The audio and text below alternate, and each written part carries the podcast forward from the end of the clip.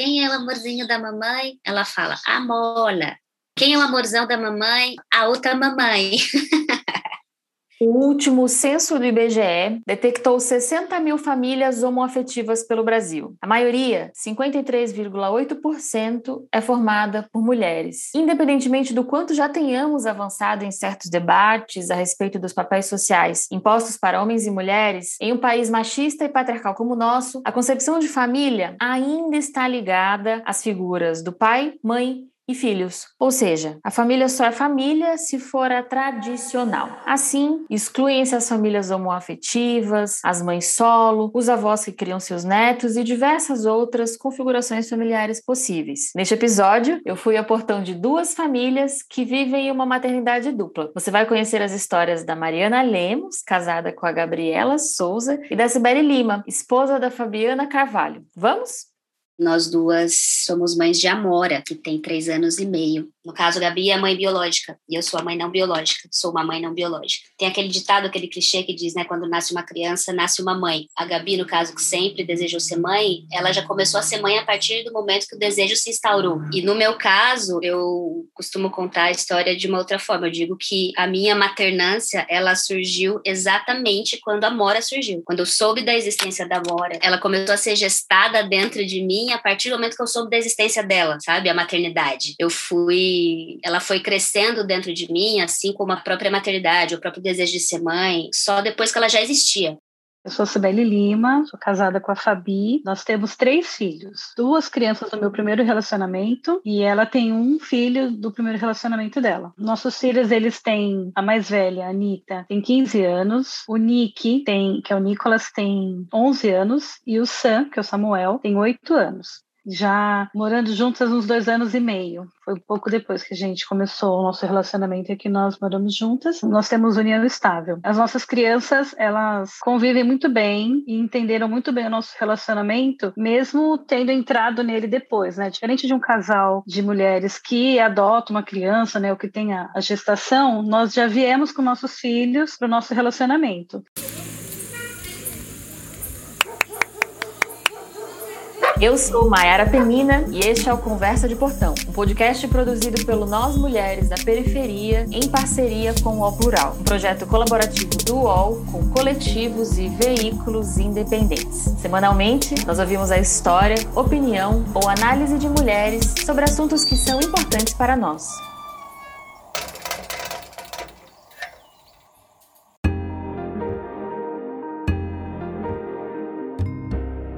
Pedi para Mari e para Cibele começarem me contando como se deu a maternidade em suas vidas e como o mundo vê a maternidade delas. A partir da minha vivência como uma mãe não biológica, eu acho que tem muitas coisas é, relacionadas, muitas batalhas relacionadas a ser respeitada nesse lugar de mãe de Amora, porque eu sinto dessa forma, a Amora sente dessa forma, eu entendo e ela como minha filha e ela também se entende como minha filha e eu como mãe dela. Mas existe na sociedade, né, seja nas relações pessoais, seja nas relações institucionais, aquela ideia da, entre aspas, mãe de verdade, sabe? Tipo, quem é a mãe de verdade de Amora? Eu até entendo quando as pessoas usam esse termo, porque eu acho que elas querem dizer é a mãe não biológica e a mãe biológica, mas eu acho que a própria ideia de mãe de verdade já mostra muito como as instituições, principalmente, enxergam esse modelo de família. Eu entendo em algum lugar a necessidade de algumas dessas perguntas, sabe? Mas eu acho que elas poderiam ser feitas de uma forma não excludente, sabe? De uma forma que não fizesse aquela mãe é, se sentir mal, né? Ou deslocada do seu papel de mãe, do seu lugar de mãe, sabe? Então, esse é um exemplo de como eu eu acho que uma das batalhas é ser respeitada como mãe, sendo uma mãe não biológica.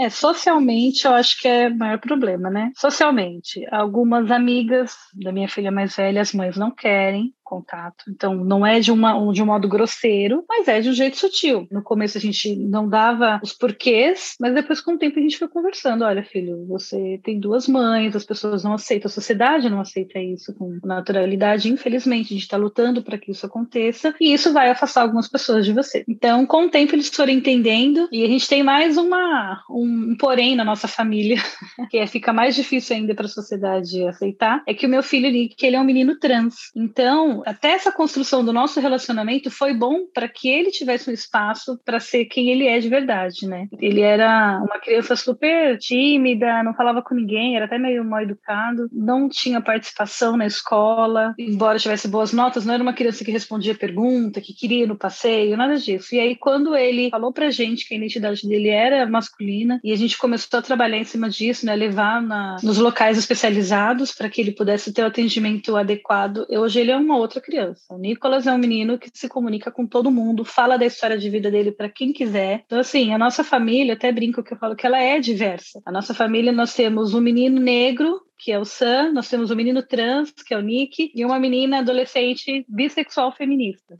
Então, tudo que a família tradicional é, não gosta, nós somos. E isso é, nos aproxima cada vez mais, porque a nossa família, a gente consegue hoje se amar, se respeitar e ensinar isso também. Né? As pessoas não vão nos aceitar, mas nós nos aceitamos, nós nos acolhemos. O mundo inteiro pode dar as costas. A família é um elo muito importante. Tem a questão do trabalho que a gente tem, né, que é um pouco diferente na construção das referências, né, de famílias como as nossas, assim. Esses dias eu estava dialogando com uma amiga na internet, né, sobre é, ela estava falando sobre como é difícil encontrar animações, né, e, e, desenhos assim na internet, no YouTube e tal, que tenham famílias não não hétero, né, não heteronormativas assim. E aí nessa conversa ela chegou para mim e falou assim: a gente quer se ver, né? A gente quer se ver nesses lugares. E ela estava falando da nossa perspectiva de mães, mães não hétero. E eu falei para ela: sim, tem isso, mas você vai começar a se incomodar ainda mais quando você vê que a sua filha não está te vendo, porque a, a gente gente né, já somos adultas maduras, a gente já entende todo esse processo e quando a gente não consegue enxergar, a gente busca outros lugares, outras referências e tal. Mas quando tudo que a sua filha assiste não conta o modelo de família que vocês vivem, eu acho que começa a doer um pouquinho mais. Sabe? Porque ela não vê famílias como as nossas, né? Assim, em absolutamente, assim, absolutamente não, porque a gente já buscou essas referências, mas naturalmente ela não vê, né? Cibele e Mari entenderam desde cedo que sua maternância seria rodeada de batalhas, mas também que a luta faz parte do movimento. Queridas, como que vocês veem os avanços que a gente está conseguindo nos debates e na garantia dos direitos sobre esse tema? Hoje a gente se enxerga como um casal que tem a maternidade lésbica como privilegiada, tanto por ter essa aceitação dos nossos filhos, que é o mais importante para gente, e também por conseguir nos posicionar, né? Mas a gente sabe que está muito longe ainda, a gente vê muito preconceito, as mulheres ralando muito ainda para mostrar que são competentes, são qualificados para terem suas crias e trabalhar e se desenvolver, independente da orientação sexual. Fica aí uma dica, né, para que as empresas se atentem a isso, né? A gente precisa ter condições de escolher até plano de saúde e também mais acessível, né? Tudo é muito caro. Então, se você pensar na trajetória de uma mulher lésbica que tem a sua companheira, aí ela já tem a dificuldade de aceitação da sociedade, tem a dificuldade de inclusão no mercado de trabalho que pague bem pela sua profissão, tem a dificuldade de encontrar uma inseminação artificial que faça sentido para a sua história. Como é que ela vai arcar com um custo muito alto disso, né? Como como você vai realizar o sonho de ser mãe se você não tiver as condições básicas para chegar lá? Então, acho que é nesse sentido que a gente tem que continuar é, discutindo,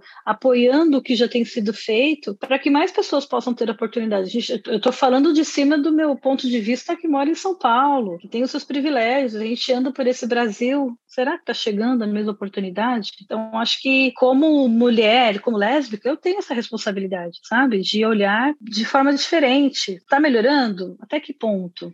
Então, eu acho que cresceu bastante assim a possibilidade de discutir esses temas, de falar sobre essas questões, mas eu acho que os direitos não evoluíram na mesma velocidade da visibilidade, né? Mas acho que isso também não é exclusividade dos movimentos lésbicos, né? Acho que todos os movimentos marginalizados, socialmente, a visibilidade vem antes das outras coisas. Então, ainda é muito trabalhoso, ainda é uma batalha muito dura. As questões burocráticas, né, em relação à organização social, institucional dessas famílias. Então, acho que no que diz respeito à, à inseminação especificamente, né, a, não inseminação, mas é, como ter filhos, né? Como essas, essas mulheres se amam, elas querem construir uma família, elas querem ter filhos, né? Como fazer isso? Acho que o acesso a essa informação ele é um pouco melhor hoje, mas ainda não é bom, né? Primeiro que para aquelas que desejam inseminar, o processo é muito caro. É pouco difundida as informações das possibilidades de fazer isso pelo SUS que existem, né? Eu acho que não é uma informação que circula fácil, assim.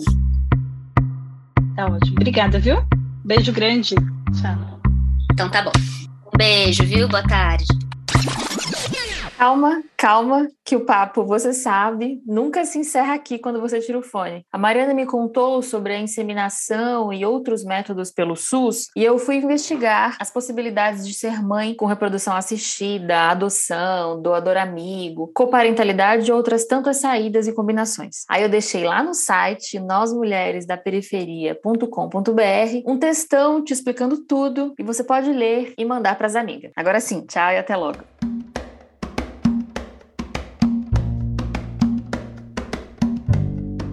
Precisamos do seu apoio para continuar contando histórias de mulheres. Que tal hoje apoiar o jornalismo independente? Vai lá em catarse.me barra Nós Mulheres da Periferia e veja como contribuir a partir de 10 reais.